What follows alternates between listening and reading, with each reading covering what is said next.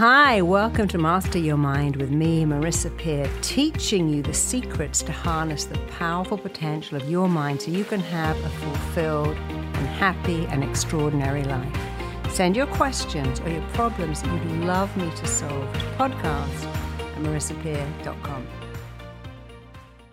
Hey, everybody, and welcome. And I'm delighted today to have a guest on my podcast that I love, that my husband absolutely adores, and is the amazing John Sweeney, who created something called Sus- Suspended Coffees. And I love his philosophy about being kind, passing on.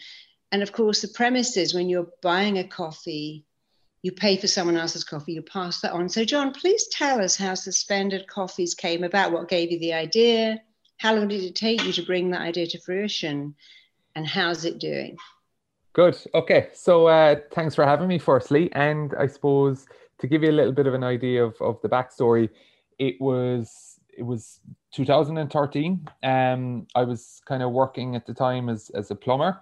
Uh, didn't really like it. Actually, was quite miserable doing it, and just wanted to do something that had a little bit more meaning, had a little bit more purpose, um, but didn't have a clue what that would be or, or where it would come from. And one night it was it was three thirty a.m. in the morning, and I read about this old um, tradition that originated in the working class cafes of Naples in Italy, and uh, suspended coffees. And I read about it, thought it was an amazing concept, thought it was something that absolutely I would love to be a part of, and I did what most people would do at 3:30 a.m. in the morning. I got up out of bed and I made a Facebook page um, I made a Facebook page with a goal of of really getting a few people to like it, maybe getting a cafe or two on board, and um, really just just trying to to find a way to bring people together and to show that a little act of kindness could have a, a pretty big impact. I honestly didn't have a clue what I was doing, but uh, a lot of people came on board and um, decided to to I suppose believe in what it was that I was trying to do, and it grew from there. And what are some of the unexpected outcomes that have come about because of you starting this amazing business? Um, unexpected outcomes. There, there's been so many. You know, uh, honestly, I would say the impact on on the individual. Like, there, there's been so many individual people who I've met along the way, and and just they've said like that they've gotten the courage to literally go out into their community and to share an act of kindness with someone, be it someone down in their luck, perhaps living rough, or perhaps even someone well to do who just needed a little bit of kindness in their day. And um, the stories, you know, that people share that like it, it just when someone's on the receiving end of an act of kindness, it just it's kind of magical what happens. It really, really, I suppose, just inspires people that there is good in the world and that you know there is so much humanity and and and kindness all around if, if you kind of look for it a bit more than what maybe you would often see. Yeah, of course, your whole movement is founded on inspiring and offering kindness to others. So I've heard many stories of someone who was having a bad day and just one person was kind to them, and that in itself changed the whole trajectory of their life. So, can you tell me some of the stories you've heard back from people who didn't expect this kindness but got it? Yeah, so like I think that I think there's one kind of story that kind of stands out of um of a gentleman who got in touch with me once and he, basically what he said to me is he wasn't a huge believer in an act of kindness. He didn't really think, you know, that it was something that could change the world or could have an impact. And he used to go about his day and he wouldn't even let somebody out in the traffic lights, let alone kind of buy someone a cup of coffee. But he said that he came home early from work one day and when he came home early, he came home to to basically find that his partner was was with someone else, his partner of 10 years. And he was absolutely devastated. He was he was in shock. He walked out of the house and he, he basically walked the streets of Sydney for hours on end, not knowing what to do, what to say, and just feeling like his entire life was over. And he went into a cafe shop and he basically bought um, bought a coffee. I think it was. I don't think it was a tea. I'm pretty sure he told me it was a coffee and he went to pay for it and he realized that he'd left his wallet and then everything that he had was at home. And so he was there to the man look oh i'm really sorry i have no money do you know it's fine like i'm sorry for putting you into trouble. And the guy said no no no it's fine. He said look look this one's on me. He said don't worry about it. And the guy was there no i, I have to pay you you can't i can't take charity. And he said it's not charity it's an act of kindness. And he said, look, he said, we all have a little day where we might be down and look, down in our luck, or we might have a day where we forget our wallet. He said, look, this is my act of kindness to you. All I'm asking is that you pay it forward to someone else. So the guy ended up sitting down with him for about an hour, telling him about the story of suspended coffees, why he was sharing the cuppa. Uh, the guy shared with him then what had happened, and just basically he gave him, which I think is the greatest gift you can ever give anyone, is his time. And after that, the, he wished him well and said, you know, look, I hope to see you again someday, and but don't ever worry about paying me back for the cup of coffee. And I think it was about a month later that the guy had um, a letter posted through his door with a check for, I think it was about two thousand dollars, basically saying for the next however many people come into the cafe, he said, please make sure that they have an act of kindness and tell them it was from me. And he, he wrote him a really lovely note about how the impact of that day is is literally what saved him from from probably doing something that he would have regretted. And that's just like one i would say of so many like mm. where it really has changed a person's day yeah, you know, it's, you reminded me when my little girl was little, she had so many Barbies. I said, darling, we've got to get rid of these Barbies. She says, no, I need them all. And I said, you know, there's a place in London where they take women and children at risk Mm. and we're going to give them all your Barbies and your books because she has so many books. And she reluctantly put them on the box, but she got this lovely letter saying, you know, these people come here in the middle of the night with nothing and having these Barbies for these children, their eyes little. She got nothing. I want to give them more now because she went, well, I don't want to give away my stuff to wow, giving away my stuff has changed someone's life that's gone on the run in the middle of the night with their mum and turned up with not even any clothes and they've got these toys that I've given them. And so people forget that when you do something kind, you get as much back as the person you are kind to. So I'd love you to tell me why. Why, in your opinion, do we need to practice not just kindness, but also self kindness, being kind to yourself? So, the self kindness one, I would say, is probably one of the most important things that you can do because it, it could be easy to to go out and to be kind to everyone and be kind of horrible to yourself and not look after mm-hmm. yourself mm-hmm. and basically you'll end up um, pouring from an empty cup. I think is is a Absolutely. good analogy if if you don't practice the self kindness. I think that that was maybe a little mistake that I would have made in one or two occasions whereby I felt I had to go out and I had to give maybe you know somebody who was down there look I had to give them like my last bit of change I had in my pocket the, the last bit of money I'd earned from my wages I had to do that because if I didn't do that I wasn't a kind person but I think what, what I learned was that, you know, for, for you to truly be kind, you have to be kind to the person who's the most important person in your life, first and foremost. And that's always going to be you. And if you treat yourself with love, with compassion, with kindness, it's going to radiate out from you onto others. And then obviously you can you can help those who are a little bit down their luck or, or those who seem to be having an amazing life. Just just be kind to them as well. Like there's no reason why you shouldn't be. And I think the impact of that when people see that, you know, kindness starts from within, they, you know, they quickly notice that that's how you can have the biggest effect in your household, in your relationships, in your community, and in the in the wider area that, that you live and work and, and maybe have an impact. So could you give me some tips? Because a lot of people say, well, I don't, what does self-kindness mean? What, how would you define some ways we can practice self-kindness on ourselves? Mm. So, so you can, I mean, you can go as big or as small as you would like. I, I mean, like self kindness can start with making sure you're drinking enough water every day, making mm-hmm. sure, like John, that you get out for a nice walk on the beach. You know, making sure that, like, if if you look in the mirror, that you smile back and you tell the person who's looking back at you that they're worthy and that they matter and that you know they're cared about and and they're a wonderful human being. Like little things like that can have a pretty yeah. big impact and I think, you know, it doesn't have to be anything huge. Now, if you can book an all inclusive one month holiday to Barbados, I would say absolutely that would be a lovely act of kindness for yourself.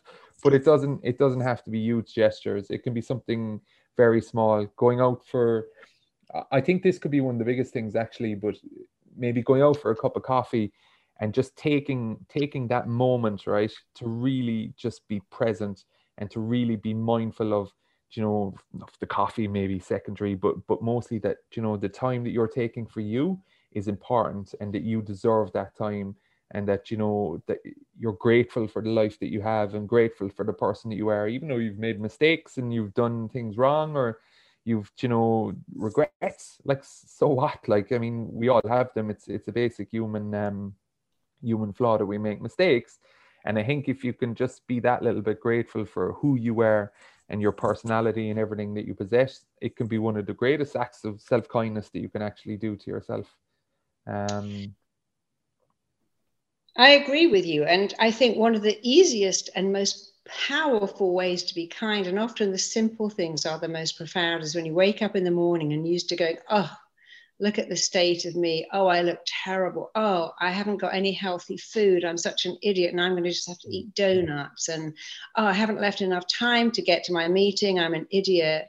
I think it's really important to pretend you are your own best friend and think, mm. wow, if I spoke to my flatmate and my roommate, oh, you look terrible. Oh, you haven't left enough. Oh, you've ruined that. Oh, that's awful. Mm. Oh, I wouldn't have done anything as bad as that. They would leave you very quickly. Yeah. If you drove to work with your roommate as a passenger, said, well, you, you got there too late. You're going to mess this up. You haven't prepared. And, you know, you're such an idiot. You haven't even bought the right glasses. They go, you know what? I think I need to get out of this car because this is abuse.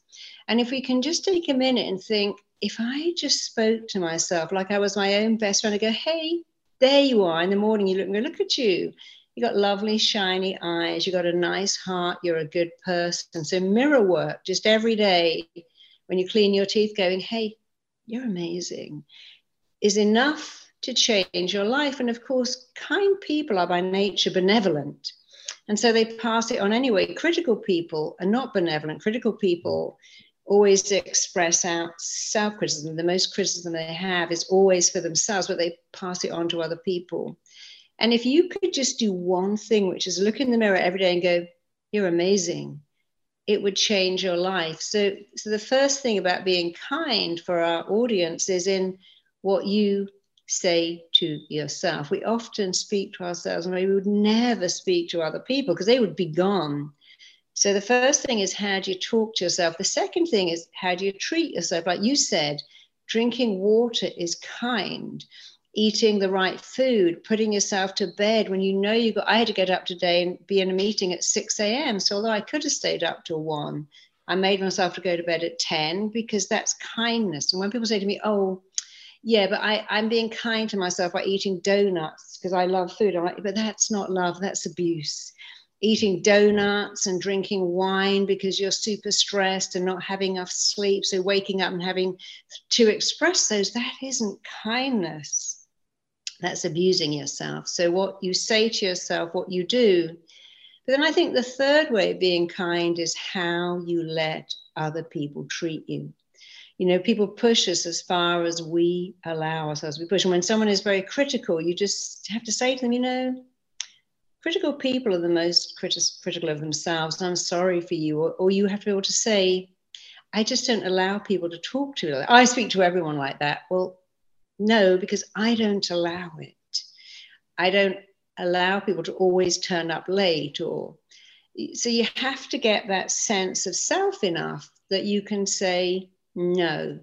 It's like if your friend says, Can you babysit my kids? Can you lend me your car? Can you lend me, can you lend me money? And you think, you have to, all to say, No, no, I'm really sorry. I, that doesn't, that's not, I'm not available. It doesn't suit me. I'm not free. And I think another way of being really kind to yourself, which is so easy, is to stop saying sorry. Sorry, I'm late becomes thank you so much for waiting. Sorry, I'm so difficult becomes thanks so much for being such an understanding friend. Sorry, you'll look after me as thanks for caring about when I'm sick. And if we could all just do those little things, we become kinder to us, ourselves, which makes it so easy to be kind to other people. But I'd love to ask you about some of the examples of self kindness that you have practiced. And I want to hear more about your story. So tell me how you've been kind to you. So, yeah, so um, I get just even back up about what you were saying about about looking in the mirror. Like I would have struggled quite a lot to look in the mirror and tell myself, you know, you know, complimentary things. So uh, I decided to use a little bit of humor. So every morning I wake up, I look in the mirror and I tell myself I have amazing eyebrows, and it brings a little mm-hmm. smile to my face. And then when I look in the mirror and I see a smiling face smiling back at me, it instantly makes me a little bit better. So even little things like that can have you know can definitely have an impact i think i would say for for me like it, it was probably surrounding myself with you know, the right people, people who believed in me, people who lifted me up, people who didn't take from from me when you know, I needed to conserve what it was that I had.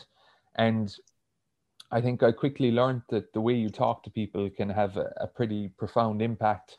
And so for me, growing up, I would have um, had quite a challenging time in school. I was always, I was beat by my teachers. I was bullied by other kids. I was told I was tick stupid. I'd never amount to anything.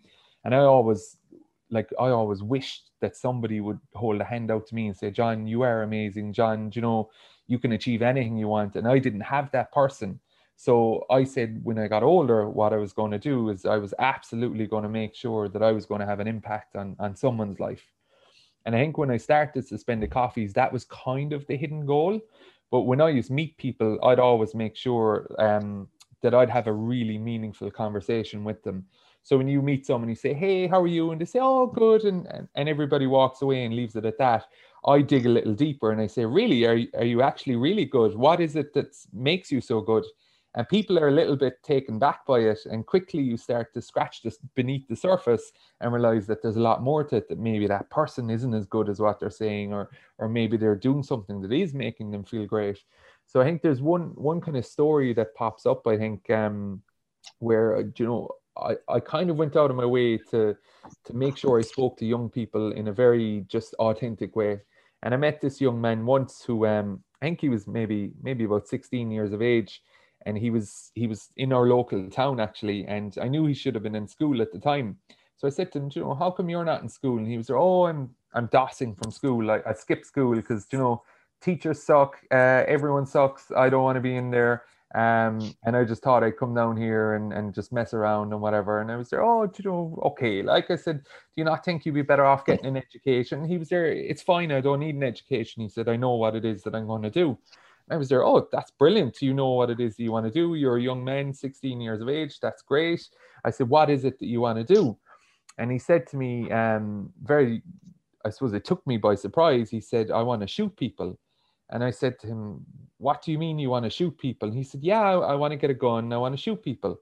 I said, that's that's not something you know that sounds like it would have a great impact in your life. That kind of sounds like it's bad, and and maybe it might not be the best life choice that you could make at 16. He was there. Well, you know, like I don't mean I want to shoot people. I want to I want to be in the army, and I, I want to protect my country. And I was there. Oh, okay. I said, you know, what is it about being in the army? You know, that attracts you to it? And he was there. Oh, I get to use a gun. I said, okay. What is it besides using a gun that makes you want to be in the army? And he said, um basically like you've all of these people all over the world who are terrorists, murderers, rapists, all of these people. I want to stop them doing that. I want to stop them hurting all of these people throughout the world. And I said, hmm, okay, that, that makes sense. I said, so you want to be a hero? And he was there, what?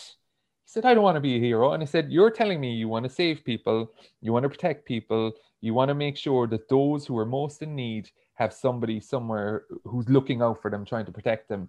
I said, You absolutely want to be a hero. You just don't like the language. And he was there, actually, like, I want to do all that, but I'm not comfortable with the term hero. And I said, Okay, you want to be somebody who sticks up and looks out for other people. I said, But you don't want to shoot someone. I said, The last thing you want to do is shoot someone. I said, What you want to do is save someone. And I said, If you go through life telling yourself that you want to shoot someone, I said, It's not going to end very well. If you go through life saying that you want to save someone, and you want to be there to protect them, I said, you know, your life can bring you absolutely anywhere. Now, I've I've kept a close eye on this young man the last couple of years, and like, without I couldn't name him because he'd be hugely embarrassed about the fact that he told someone he wanted to shoot people, but he he's just had such an impact, like in his own community and the work that he's done. Yeah. Like he's literally helped like hundreds of people and he's gone on you know anytime i see him he's always like he pretends to have a toy gun and shoot at me like the running joke is that like i saved him by telling him he didn't want to shoot people but like i didn't actually do anything and i think you would be an expert on this Marissa. like i just reflected back what was there like the beauty that was within him mm-hmm. and i think you know if more of us could take that little bit of um time to think about you know what change would you like to make in the world? What impact, what little act of kindness could you share with someone? I think it could, it really could have a profound impact. And for me, I wanted to show someone who was a little bit younger, who maybe didn't have someone there, that they did have potential and that you know who they were as a person, as a human being, truly mattered. And that was just one. I've had a lot of those conversations, uh, Marissa, to be honest, but that that was one of the the main ones that I remember. That's such a beautiful story, and it really shows what a beautiful person you are because you really connected with someone. And you know, I teach all the people that I'm training to be therapists. Listen, there's so many what I call lost kids, and they mm. need one person to believe me. I was very lucky that in my childhood I had my grandmother. She was the only person who believed in me. But you only need one person. Mm. But sometimes it's a stranger, it's a therapist, it's a teacher, it's someone, as you say, in the street that says, "Hey." Let me help you out here. One of my great friends was in the Boomtown Rats, an amazing guy. You probably know him. And he would always stop homeless kids in the street and say, Let me give you some money. But he'd often buy them food or buy them a mm. torch or buy them gloves rather than give them cash. But he'd spend ages like crowding actually talking to them. You know, where do you live? Would you like me to get you a train ticket home? Can I ring your parents? And I was in his car many a time and he'd stop whenever he found a homeless kid or and say, let me pay for a hotel room for the night. He didn't want to give them money because he thought they just put it in their arm or drink it. But yeah. he, he impacted many people because he asked a different question, not what's wrong with you, but what happened to you? Yeah. What do you need? How can I help you? And you have that same ability as him to ask a different question. What do you want? Because what we all want is the same, especially in our lives as we become, as we go from a teenager at school to someone who's becoming a man or indeed a woman, we want to feel significant. We want to feel connected. We want to live a life that has purpose and meaning. We want to make a difference. We want to contribute. We want to grow. Amazingly, being a plumber, funnily enough, meets all those needs because plumbers and hairdressers are so in need because they they are very significant to their customers because they sort out a terrible time. I was I was a really bad one though, Marissa. I ended up causing more leaks than than I ever oh, fixed. I think, to be honest with you. oh well, no, then you're not quite there. But you know, people are very happy yeah, to see the plumber, and I know again, going to someone's home, you're often for some old person, you're sometimes their only point of contact in the whole day. But what you did with that boy, which was very clever, was you you actually brought out his need for connection, significance, diversity, certainty, purpose, meaning, growing, contributing, making a difference. Because when you're protecting people, it's like you could say a police officer a doctor also does that. As, as a therapist, I tell all my therapists, you know, this is an amazing career because we meet every need we have. And in getting him to see that he was saving people, not killing people, you actually turned that around and made him see that he was doing something worthy. And that's a wonderful thing that you did. You probably didn't even realize quite how wonderful it was. But, you know, if we can be that one person in a lost child's life, then we also have meaning and purpose. Because if someone on the planet is sleeping better because of you, now your life has entire meaning and entire purpose. I mean, in the Quran and in the Torah, it says, changing one person's life is the same as changing everyone's life, and saving one person's life is the same as saving the life of the whole world. So it's amazing that you've done that. Can I? I'd love another story like that because they're so incredible. Oh goodness. Um, I, I suppose another one that kind of comes to comes to mind. I think what you're speaking about there, a relevant story actually is the starfish story, which I'm sure a lot of people would be aware of. And if they're not, you, you could Google it quite quickly. But I think something that pops up to me there is um, a couple of years ago, I wasn't long after starting suspended coffees. And I suppose for me, it was never just about somebody who was living on the streets. You know, it, it was about everyone. You know, the wealthiest could could need the biggest act of kindness, but it, it definitely brought me a little bit um, I suppose closer to seeing, you know, those who who maybe most people wouldn't see, the people who live in the streets and and who are experiencing homelessness. And one Christmas, I actually met, um, I saw this lady who looked, she looked quite ill, sitting on the side of the street in, in my local city in Cork. And I went over to her and I said, Look, is it okay if I sit down with you and talk to you? And she kind of looked at me a little bit shocked and said, like, okay, thinking I want, you know, I wanted something or that, you know, I was going to be maybe a bit sleazy or whatever. And um, I said to her, look, you know, I said, I'd love to sit with you here for a while. I don't want to judge you. I just want to be here with you. If I can get you something to eat, I'd absolutely love to get you something to eat. You know, let's have a chat. And she was there. Look, I am actually really hungry. Would you mind getting me something to eat? So I said, Yeah, I'll go. I'll, I'll go get you something to eat. And I got her um, a bit of a meal and brought it back down, or brought it back to her and sat back down with her. And as she was walking past, or as I was sitting down, there was people walking past, and she started to eat her meal and I noticed like a lot of people almost walked over her and you know they were just rushing past and, and no one even looked at her and I said you know does it does it seem like sometimes you're a little bit invisible and um and she said sometimes she said all the time she said nobody ever sees me she said and if they do I'm just a piece of dirt on their shoe and she started to cry and and was quite upset about it and and I said, Look, are you okay? And she said, Well, she said, I'm quite upset. She said, My kids um, have been taken off me. I'm living in the street and I just feel like there's no hope for me. And I said to her, Look, I actually don't know what tomorrow is going to bring for you. I said, I don't know what's going to happen with your kids. If there's some little thing that I can do to help you, I said, I absolutely will. I said, but there is one thing I do know. I said, You're in front of me. I said, You're a beautiful human being. And I said, I absolutely do see you. And she looked at me and just like cried her eyes out and said, Look, is it okay if I have a hug? And, and I gave her a hug because I'm a big hugger, even though I know it's been difficult in recent times, but but I am a big hugger. And I said, Look, I absolutely see you and you're a person of amazing value. And I said, you know, things can and will get better if you really want. And um I went home then and shared that story, you know, with my family and my kids were, were quite upset. They were young at the time because you know, they were upset that a woman was living in the side street and lost her kids and and my son actually told his best friend at the time who i think it was two or three days later was actually walking through the same spot and saw the, what we fully believe we're not 100% certain but was the same lady described her the exact same way and everything and said to his mom can we please approach her? That's the lady john met.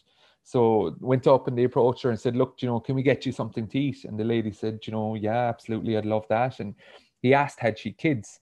And at the time she told me three of her kids had been taken off her. They were age six four and two and um, i don't remember the names now but she told me the names and i told him and he asked her the names and she told him the same names. So he said look can we go get you some food and, and we'll be back in a couple of minutes. So he said to his mom let's let's go grab the food. And as they went for the food he had like a hundred euros saved up that he'd been saving in the lead up to christmas. And he said to his mother that he wanted to buy Christmas presents for that lady's children because you know the, they were experiencing homelessness. Santi probably wasn't going to be able to find them, and his mother was like, "Oh, you can't do that. No, that's a lot of money." And he was there. No, this is hundred percent what I want to do. So he went and he bought age appropriate toys for all of them. And they went back to, to, to the young lady and they gave her the gifts and said, Look, this these are for your children. I'd really like if you gave them to her because you know or give them to your kids because obviously you know Santi's going to have trouble trying to find them and you know I really want to do this and like his, his mom Imelda said to me like that the lady just bawls uncontrollably for like five minutes and just kissed her hand saying how grateful she was and and yeah. just just how being seen in that moment had a huge mm. impact in her now we since found out that the lady's actually doing quite well and she got off the streets and everything and it went on to inspire a huge um a huge i suppose train of events that happened in in my local community where people went out and they brought food to people living in the street. They brought clothes and and it just created such an awareness around them. And it was just by me just doing one little act of kindness again where i told a young lady i saw her and my son who who i didn't think would would share the story telling someone else. And it went on and had a huge ripple effect throughout the the local community in in where we lived. And i just i think you can put a price on something like that. You can underestimate no. the impact it can have. And and how wonderful it is that when one person does something good it encourages someone else mm-hmm. and someone else and someone else. And you are absolutely an example of someone who's followed their heart and followed what mattered the most. And i think we should all be doing that. I'm sure you do too. But maybe you could give us some examples of what we should be doing. I'll give you an example. I live in Venice Beach and there's lots of homeless people. And I particularly, I only give money to the older people because I think, you know, this is so sad. The younger ones, I think, well, maybe you could get yourself together. But I was going into a store and there's an old man sitting there. And I said, Can I get this? I'd love a hot coffee, a hot coffee with milk. And I went to the, and they're all shut. And actually, I lived so near, I actually drove home and made him a flask of coffee and took it oh, back. he was so now I think well I always can just carry a flask of coffee in my car. That's nothing to me. It costs nothing to make coffee. I can also take a paper cup. I don't have to give them the flask. Yeah. But when you have and he was so thrilled that I went home and made him this coffee because I knew how much he wanted a coffee. It was cold. It was dark. And we all know that hot drinks are very reassuring mm. I always think if you think of one thing you can do, you know, carry change in your car, maybe carry bananas or nuts or something, that you can give to someone else. It's that little tiny thing, but if you do it and tell people, they may do it too. And and I love them that I believe everyone should be doing that. Um, do you believe that too? That we should all be doing something. I think I think it would have an impact, which which yeah. I mean we all we all live in this world like and we all want a better world to live in. So like you mightn't get along with everyone you might dislike some people but you never know you know when you need somebody in your life to be there to show you an act of kindness i think if you can do that one little thing you know like you say it can be a cup of tea a cup of coffee it can it can be I tend not to give money, but you know, like it, it can be just anything. A smile, having a conversation with someone. Yeah. You, can, you cannot underestimate the impact of that because if, if people see hatred in the world, that's all they're going to think is in the world. Whereas if they start to see kindness, and they start to see that people care, you know, then it'll just change the mindset and it'll it'll open that door to to creating a better a better place for everyone to live in, you know. Um, and also, it makes you feel good. I remember I was a single parent. My daughter was about, I don't know, four. And I had been in a lot of debt because I was a single parent. I mean, I, I had a lovely house, but it was a real struggle. Mm. And one particular Christmas, I couldn't afford to go anywhere, but I joined this company that would go and feed homeless people all year round. And I took my daughter. And, you know, we had the best time giving people food and sandwiches and again, gloves and scarves and hats. I've been walking into my house afterwards thinking, wow, I just feel like a billionaire. I've got heating. I've got a bed. I've got food in the fridge. And going to help someone who had less when you do that, you don't think, mm, I can't afford um, to buy really expensive groceries. And you think, wow, I feel so wealthy. It's probably one of the nicest Christmases my mm. daughter and I ever had because she also learned how important it was to give and it was very sweet because she was giving an apple to this guy who had no teeth, and he was explaining to her he didn't have any teeth. And actually, he went and bought her a bar of chocolate, which was so sweet, and gave it to her because he found her so endearing. But she also learned something, you know, be very look after your teeth because you can never eat anything crunchy. And when you give to someone, they actually give back to you. He yeah. bought her a bar of chocolate with his own money but it also they give back to you in so many other ways. She's always remembered that. We often talk about that, and we found a little. I got a little drawing of that, but she always remembers feeding those homeless people and how good it made her feel. But it also makes you realize you have so much. So I believe that we should all do it. And I love the fact that when a few people do it, other people say, "Oh yes, you know, I could do that too." I have many clients ring me and say, "Oh, I dreading Christmas." Mm. I don't have anyone. I said, well, why don't you volunteer? My hairdresser cuts homeless people's hair at Christmas. It's her favorite time of the year because they all come in and she washes their hair and massages their head and she spends all of Christmas Day and the next day and New Year's Eve giving. And she said it's just such a wonderful thing because you feel so full when you give. You don't feel full when you take, but when you give, you can actually feel amazing. Where did you find the confidence to launch this movement? Uh, com- confidence maybe maybe wasn't quite the quite the word. Or the passion or the whatever. Yeah, what did yeah. you find or whatever you had to find in you to launch you, this really amazing inspiring movement? You, you know what marisa? It, it was something deep down within me that i still to this day can't explain. It was just mm. i just knew i had to do it and i knew yeah. it would have an impact. And I think, you know, I mean, sometimes that's all I had because literally for a long time while I was doing this, I was I was almost like I had nothing. I literally had nothing. I lost my job. I like I literally had nothing. So uh, doing something like this was like I had to put food on the table for my family, but I also tried to have an impact where where this was kind of getting off the ground and more people were getting involved so that's when I talk about the self kindness, about you know learning the hard way. That's that's where I kind of I suppose I struggled with a lot of it. But I think you know, it just felt like I was.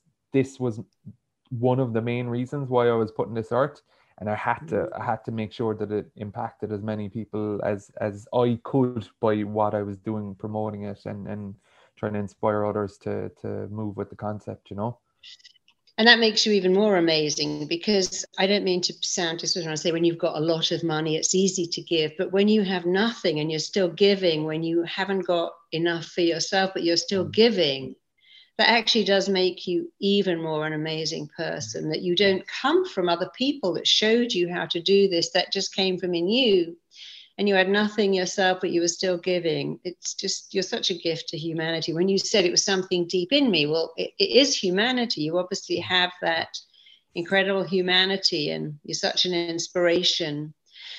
So tell me what that's given back to you because we can all see what you've given to other people, and, and you you're showing people that even if you don't have anything to give in terms of money, giving someone your time, crouching onto their eye level and talking to them, saying, How are you? I know homeless people say that's the worst thing. People step over them, look over them, ignore them. But actually taking the time to speak to them, to ask them how they are, how their day is doing, to ask how you can help them is, is really an amazing thing.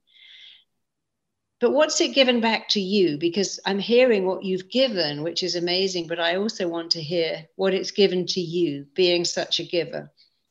Um good question.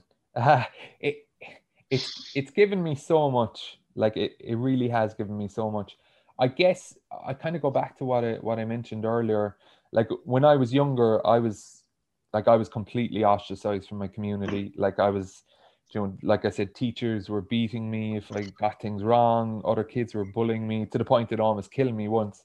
So I grew up feeling like so alone and feeling, you know, like life had no meaning, that I'd no worth or no value. And I guess now, as as I've got older, especially since suspended coffees, I kind of got the opportunity to go out and to to you know to do public speaking for the want of a better description. I got the opportunity to travel the world. Like facebook did a bit of a documentary on me. Um, and i suppose whenever i've spoken at events like the feedback i get after is that so many people have been inspired by what i've said and that what i've done and i hear all the stories back about the impact my talk has had not alone in their lives mm-hmm. but on the lives of those around them and in a really, I suppose, roundabout way, that's what fulfills me and that's what brings me, you know, so much meaning and so much belief that everything that I've done has been the right thing. Even though it's it's been a struggle, and I would say it's still a struggle, absolutely at times. Um, but that having that impact, that's what I wanted and that's what I craved and wished and hoped for all all my childhood. Like, and so if I could offer that one little bit of hope to someone else, like that just it, it means everything to me and i always kind of say like I've ended up traveling to events and speaking across some like celebrities, really high profile people. You know, a friend of mine is a billionaire who I've had coffee with, you know, and I should never have met these people really. Um, but I did because I believed in, in, in something that was so lacking and so missing for me growing up and I always kind of you know challenge people to say, look, you you should choose three people who you think um, you could have an impact on to have a cup of coffee with, and see, you know, it can be somebody really out there. I mean, uh, one of my people I chose is Ellen DeGeneres, but I don't think that's going to happen. But you know, I chose a couple of people that I knew I would definitely meet, and for me, it was about meeting with them, sitting with them, giving them my time, and them giving me my time and I think that you know, I keep saying it, that's the greatest gift you can give anyone. You don't have to spend money to be kind to someone, just literally giving them the time.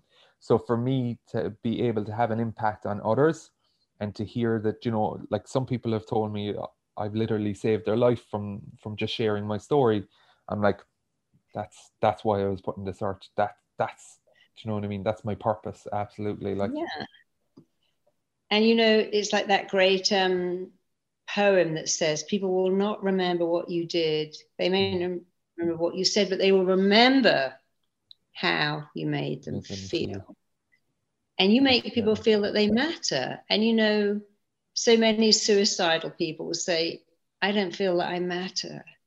I don't have anyone. Someone has made me wrong. And the, the need to matter, to make everyone feel they matter is so important. And again, going down to their level, crouching down, and even taking someone's hand and saying, Are you okay? Mm. is so important. And we've kind of forgotten how important that is. We forgot, you know, one of my, my mother's friends, her son had an epileptic fit and died in the street because everyone thought he was just a junkie. And he wasn't. He was a really normal lovely boy who had never let and people just walked past him or walked around him. But then if you remember that you think wow if i see someone lying in the street mm. i should go up and go are you okay? What do you need? They may just need some instant they may need a little bit of orange juice because they're having a diabetic shock. But i think when we hear these stories about people being abandoned or ignored or stepped over or walked around we really realize that it costs us nothing to say, Are you okay? Mm. And it's a little thing that we give, but it means so much that someone cares. Yeah, absolutely. Can, can, can I ask you a question, Marisa? Would yes, that be okay? Um, if I was to ask you to really think about the most impactful or one of the most impactful acts of kindness that that has happened to you, is is there something that really springs to mind? Oh, some something that I've done or something that I've received. No, something that you've received. Do you know, I receive kindness every day. People write to me and say, Gosh, your therapy changed my life. Or I had a suicidal kid who's listened to you talking and now they're okay. I, I, in the last month, I've taught RTT in Miami, in Spain, in Berlin, and in London, and now in LA and people think I give, but you know, I get so much back. My audience will come and say, Oh, this is amazing. Thank you so much. So, the most impactful thing that ever happens, which happens a lot, is people stop me in the street and go, Your, your book changed my life. Your I Am Enough movement changed my life or changed my kids' life. So I'm sure you must be so bored with hearing this. I'm like, no, how could I ever be bored with hearing that? So, the most impactful thing that's happened to me is people being kind to me. You know, I had cancer some years ago, and it was a really an amazing thing because all my friends, or one of them runs a whole TV network, canceled their whole day and turned up to be with me. So I think it's often in our most challenging moments that we really realize what kind of friends we have, that they're there. The same thing when I was in LA the first time I got mugged in the street and it wasn't very nice but you know people were so nice to me. People would say what can i do? Eh, amazing. I didn't even know david geffen and david geffen rang me and said what can i do? What can i give you? And it was like wow david geffen would contact me because i was working for jane fonda at the time and say gosh i hear you were mugged in my city. I'm so sorry. What can i do? And he did i didn't need anything. I had everything i needed. But it's people just saying not, oh, sorry to hear that. It's like when someone dies or, or you get sick and people say, sorry, it's actually what can you do? And I've had lots of people I know with cancer. I said, well, don't take them a big cake. Take them a chicken casserole. Take them some green juice. Um, do some batch cooking for them. Or say, can I take your kids off your hands for the day? You know, one of my friends got cancer and she said to me, Don't give me any advice. I'm up to here with advice. I've got to do this, not do that. But there's a great book I love called Your Life in Your Hands by Jane Plant. And I saw I had the book. And I went and I highlighted all the bits that she should have. And I said, Look, this is the book. I know when you're sick, you're in such terror, it's hard to. I just highlighted the bits that you need to read. And she said that was so useful for her because I read it for her. Oh, wow. I read the bits she needed to read and said, this and I took the time and she said, you know, she actually wrote a book on cancer and said to everyone, hi, read a book for someone and highlight the bits. And another thing is when you're sick, everybody brings, how are you? My one of my friends told me that her father killed himself. And people ring every day, hey, oh my God, I just heard the news. What happened? She's like, I just, I mm. can't keep answering the phone. So she got one person say, listen, I'll answer the phone and I'll be the person, and everyone can ring up me and go, How is Muriel? Well, Muriel's having a bad time, but a little better today. But we're not calling Muriel. I'm Muriel's telephone message receiver because we forget that when someone is in grief or shock or illness, you have to know what to do that's helpful. Turning up and crying, I can't bear it, it doesn't help. You end up propping them up. And people ring you. My, somebody rang me and said, Oh, my friend had your cancer. They were dead in three months, you know. It's very aggressive. I'm like, Is that supposed to help me? Yeah. Really? I mean, how is that helpful? Oh, I know people had that. They, they didn't even last a year. You have to realize what can you do that's helpful? What can you do that's useful? And when we know, oh, you know what, making a soup and taking that over is really beneficial. I can do that. And then we all feel good because we're helping.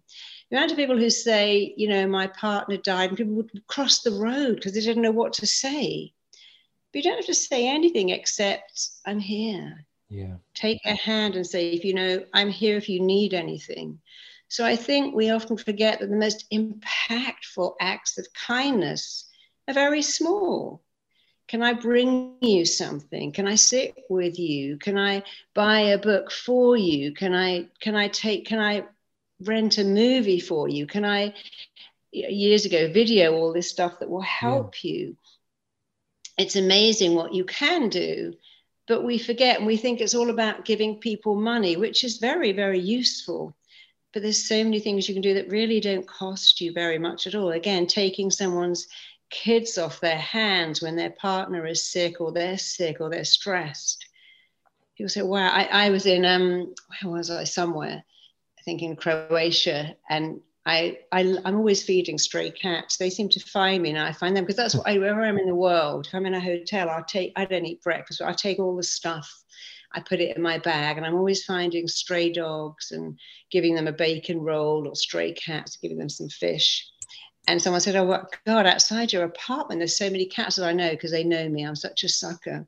But I took her three little boys and said, "Let's go and feed the cats." And when I came back, she said, "Wow, that's the first time in five years I've had a coffee by myself." And I didn't do that. I did it for me because I thought these little boys would love to see what fun it is to feed all these little kittens. But in fact, she said that was amazing that no one in five years had said, her kids are kind of wild, I have to say, but they were fun. Can I take your kids off your hands? Can I give you an hour? That that's all she needed. So I always go back to what we can do. And in fact, I, I fund an orphanage in Zimbabwe, and I went out there to meet these children. And actually, I bought bags of oranges in so, and took them, and they were like just they just they didn't even have oranges there. And you might go, well, that's very nice because you were giving, but I got so much back. I mean, these kids have nothing, but they're so. Ha- I spent my whole time there crying my eyes out because they have nothing, and yet they're so happy. They're so giving, yeah. and um, it was really interesting for me to see how little they have, but they have each other. They actually seem very happy. They're always got someone to play with and I really wanted to adopt one of them. And they said, no, we, we don't allow that. I thought, but you know what? I'd be taking that little boy away from all his friends to a life in London in the rain and the dark. And he's always run around barefoot. And maybe that wouldn't even be a good thing for him. And the best thing I can do is pay for him to go to school, um, which I do. And I thought, actually, I wonder if adopting him wouldn't even be the right thing. Yeah. It, maybe it wouldn't, but you can still help in so many ways.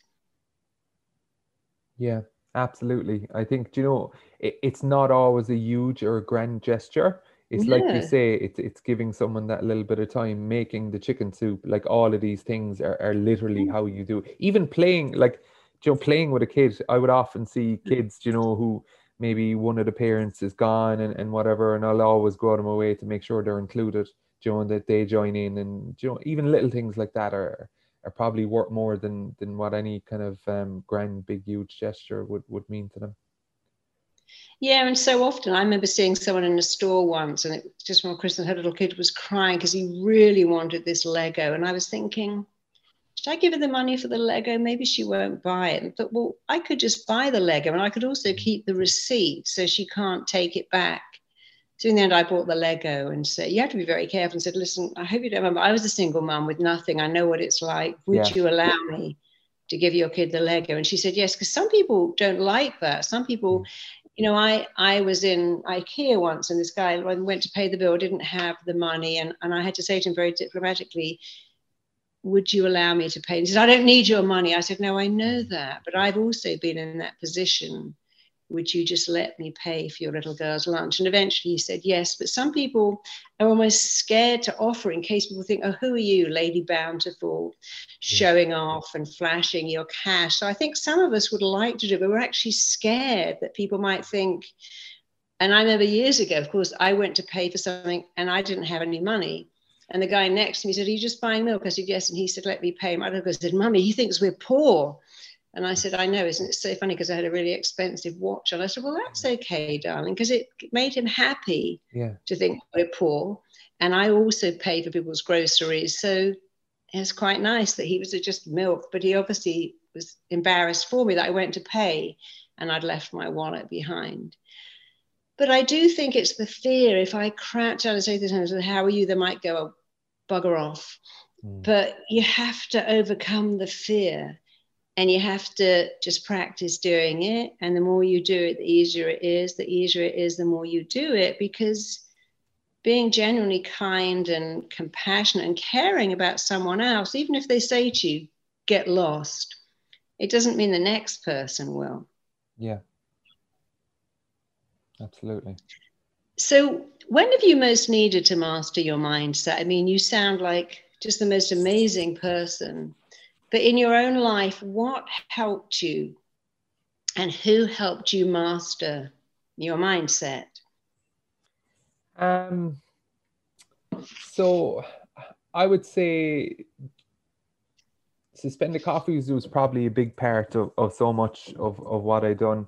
A couple of years ago, I would have hit a real kind of low point and would have really struggled and felt you know absolutely at rock bottom.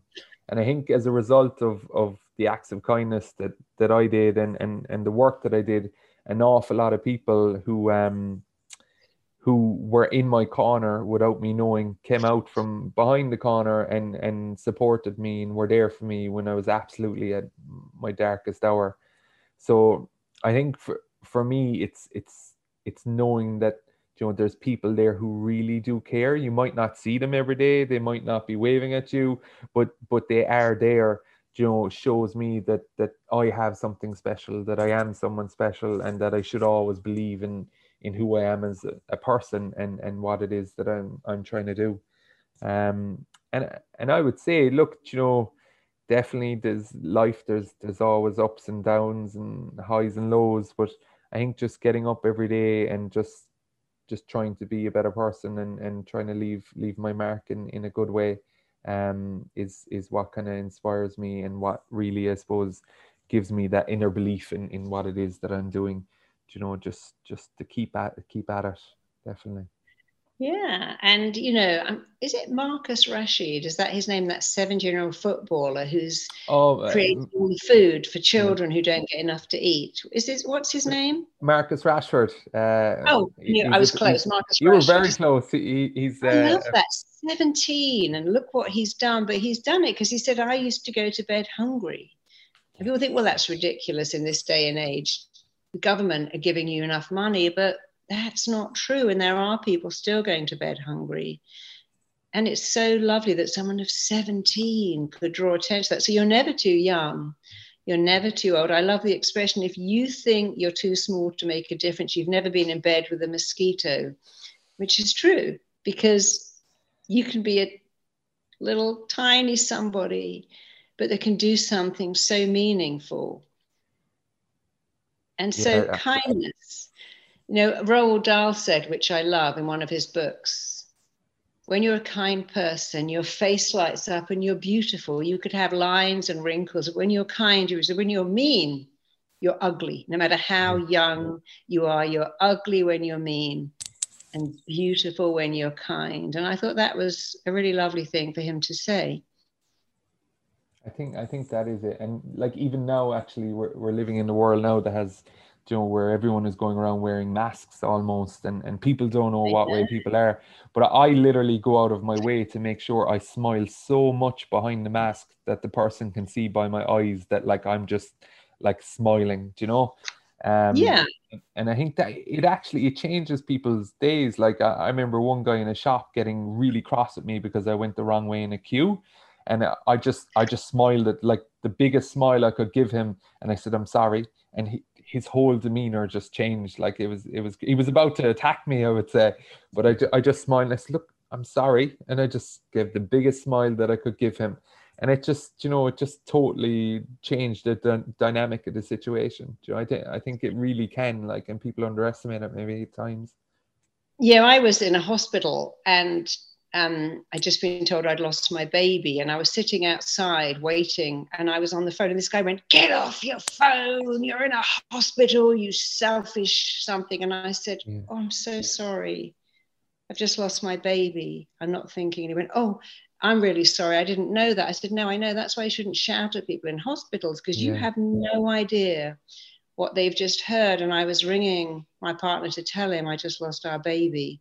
And I wasn't thinking, I didn't see the sign that said, don't use your mobile phone. Yeah. And so we really sometimes, when I said to him very nicely, I'm so sorry, I just lost my baby, what I was really saying is, think before you shout at someone in a yeah. hospital because you have no idea what they're going through. So again, but I wasn't mean to. I didn't say to him, How dare you? Do you know what I've gone through? I was yeah. very nice about saying, I'm so sorry. I wasn't thinking. I didn't notice the sign.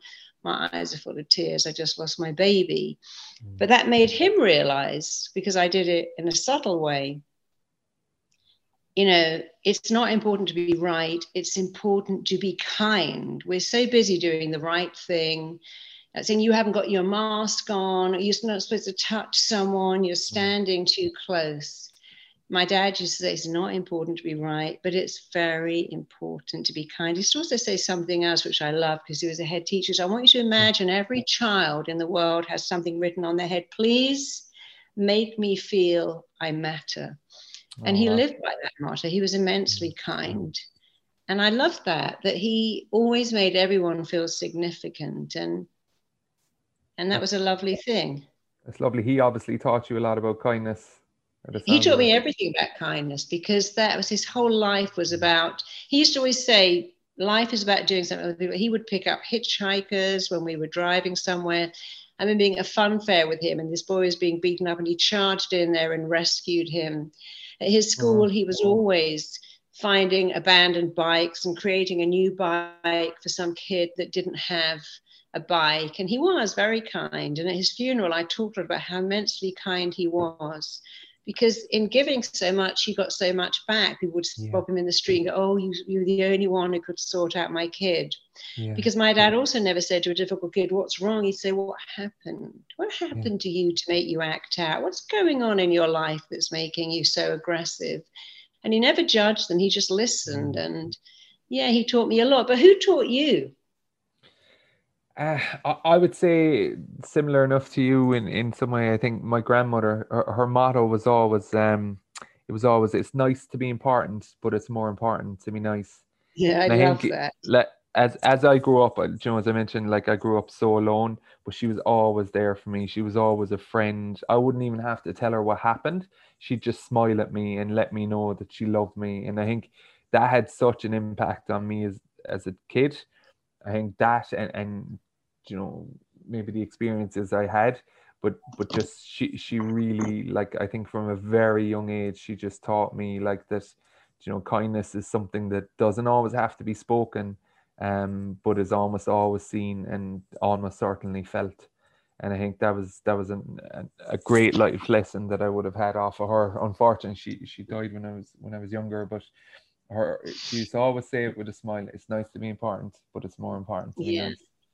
And you know, when I met my husband, one of the things that made me marry him was that he was immensely kind. In fact, we well, our children went to the same school, so I already oh, knew him. But yeah. much later, 10 years after they left school, we met again. And I married him within 10 months. One of the reasons I married him is he took me to Morocco and I'd found this tiny little cat under a car, and I'm like, I got to go back and feed it. He said, Don't be ridiculous. And I said, No, no, no, it's tiny, it will die. So the next day he went out and bought some tuna fish in the ring pool cans, thinking ahead. And he got, and then we went back and I couldn't find this cat. But he got on his hands and knees, was looking under every car. He's doing it for me until we found this little cat and we fed it all the tuna fish and left it more food.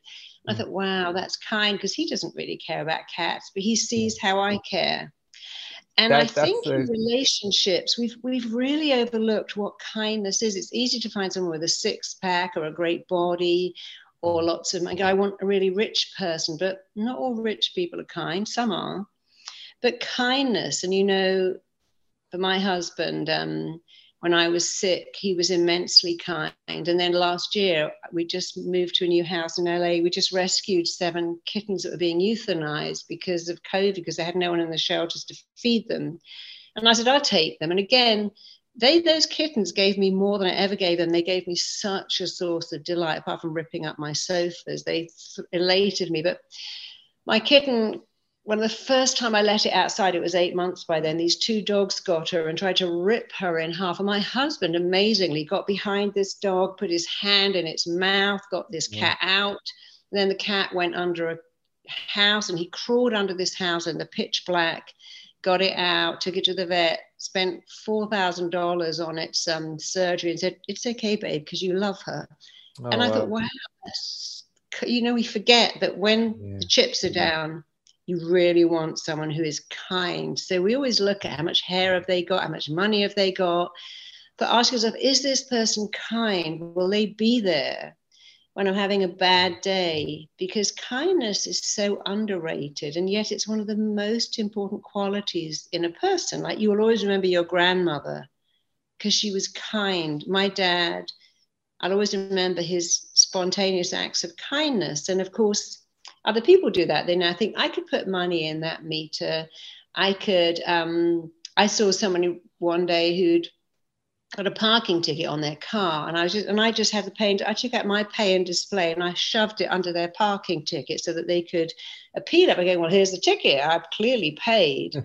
I, I put a little note on, "Hey, you can use this," and I put it inside the ticket, and yeah. that cost me nothing, but it might have saved them sixty pounds, which is always very useful.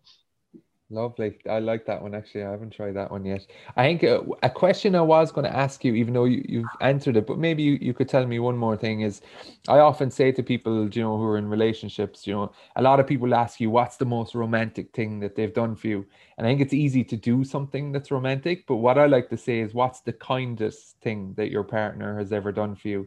Now you've given us one or two stories there about John. Uh, perhaps you could give us maybe uh, another one if you don't mind. Well, it, when I was in this place in Croatia, saying this little little kind of it's like a little cottage, and all these cats were turning up because I would feed them. And one day I heard him go to breakfast. I went, "Oh, darling, can you bring me back some ham for the cats?" He's like, "No, I'm not doing that. It's theft. It's not theft because I don't have breakfast, and that would just be my hmm. breakfast, and it's all paid for.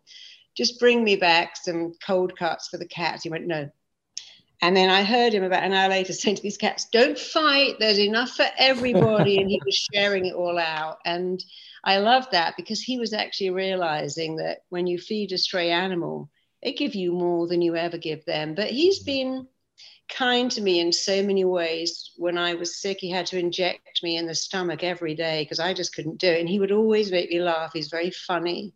And he really was my rock. So he's so kind all the time, it'd be hard to even describe his most amazing acts of kindness because that you know he's like a stick of rock if you cut him in half it would go all the way through him but he's yeah. kind all the time and I think we should always ask ourselves the question is this person kind? Are they generous with their time? It's easy to be generous with money if you have it. Yeah. But I think if you ask yourself the right question when you're employing somebody, you know, I employed a nanny once and she came, she went to Auschwitz on a trip and she came back and she was talking about it like it was Disneyland. I thought, you know what, I have to fire this nanny. How can you come back from Auschwitz and describe it like you'd been to a theme park? Yeah. And I knew yeah. immediately I had to let her go because I, I couldn't even go there. I'd be so moved. But she was describing it in the most inappropriate way. When you're employing someone, marrying someone, dating yeah. someone, always stop and say, is this person kind? And do they have a generous nature? You know. I've had, being a single parent, I had quite a lot of au pairs, but the kind ones. They were. I had one who came for six months and stayed for six years. Oh wow! I'm still in touch with her. She was kind, and it's what people do when they don't have to do it. When they say, "Let let me stay a bit longer. Let me do something." you're having, you've got a headache, let me bring you up some tea. And I found some Nurofen in the cupboard, which was not her job. Her job was just to look after my little girl. But you never forget people who are mm. kind. Like Maya Angelou said, people remember how you made them feel. And when you're kind, you make people feel good, but you also make them believe in humanity. And, you know, it's like that expression don't ask for whom the bell tolls. If you care about humanity, it tolls for you. That's a lovely one, actually. There's so many lovely ones. I think there's so many wonderful things about being kind and, yeah, just having someone's back. I think it's so important. And I think when we were talking before about how are you kind to yourself, one of the things I didn't say is, me time, saying, I'm going to take half an hour mm. and have a bath or meditate or go for a walk, because taking me time again says, I'm worth it. So I think I'm worth it. A really important words. It's words that we. Well, I'm going to buy that. It's like that um, L'Oreal advert that said, You're worth it, that made people spend mm. money on a more expensive product. But I think if you can think, I, am worth attention and love and kindness, and if I give it, I can also receive it mm. because everybody is worth attention and kindness. And I'm really grateful that you've come on here to show us that we're all worth it. But in order to receive it, instead of going out going, who's going to make me feel worthy, try giving it because you cannot give without receiving. You can receive without giving, but you can't give without receiving. Absolutely, I agree with you. So, how can we find you? How can we find your talks? I'm going to go and watch them immediately and what you're up to, and how can we join your amazing movement? Um, so yeah, so um, I generally try and stay a little bit hidden myself, but um, you you can find the talks on YouTube. Um, I have a couple of them. I suppose the main TEDx one that I did was on why kindness matters. Uh, I think that you might enjoy. Um, and you can find me on, on obviously on Facebook mostly because that's where a big part of the movement blew up. Um, and yeah, just just uh, I'd love to hear from from anyone who's who's watched this interview or this podcast and and just if, if people have got anything to, to say or pass on, that would be brilliant. I guess with suspended coffees right now, it's at a little bit of a standstill because of um, everything with COVID. A lot of cafes uh, kind of closed down and stuff. So I'm I'm maybe looking at, at kind of bringing in another direction, whether that's kind of doing possibly podcasts where I interview people about kindness. I'm not really sure. Uh, I have to try and get money together and to to understand the best way to approach it all. So I think um, it's another challenge. But look, it's it's all about having impact and and trying to just inspire people to take action with kindness and yeah. Um, well, if, um, if, John and I can help you in any way, we'd love to come on board. So we can put you up on our website and we'd love to showcase you. You know, we, we last year I think we raised some money for this guy in LA who's raising wolves, but using the mm. wolves to help ex-prisoners connect. So oh, wow. if we can help you in any way at all, I'd love to showcase you because I think you're an amazing man. You're very humble, but you're doing something amazing in the world and you should be really i'm very i'm sure you are proud of yourself because we're all so proud of you but what you're doing is really amazing i appreciate that marisa you're very kind and you're a very beautiful person so it's been a oh, pleasure oh, well, you see it takes one to know one because you are very kind and beautiful you've got such a beautiful soul so do let me know how we can help you you've told our audience how they can find you are you doing any funding to have people help you so no, no, I'm not. I'm not doing. I haven't done anything like that um recently, but um I, I might. I I got to figure it out. I guess, Marisa. Um, okay. Well, and again, I think because you give so much, you should ask people to help you. You know, you're really good at the top part, but there's nothing wrong with getting people below you to say, hey, this is how you fundraise and this is how you get someone to support you or fund you or promote you or sponsor you. I think there must be so many who'd love to sponsor you because what you're doing is amazing. But if my, my husband's a genius marketer, so if he can help you in any way, reach out because he'd love to do that. He was so excited when I was talking to you, and I'll put you two together. Ah, great. That's brilliant. Thank you, Marisa.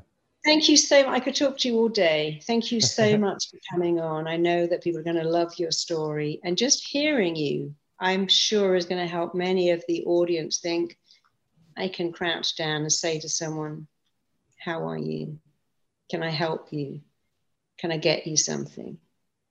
But giving their time is as important as giving their money, often more important. So thank you so much. My pleasure. Okay. Hope to see you very soon. Take Thanks care.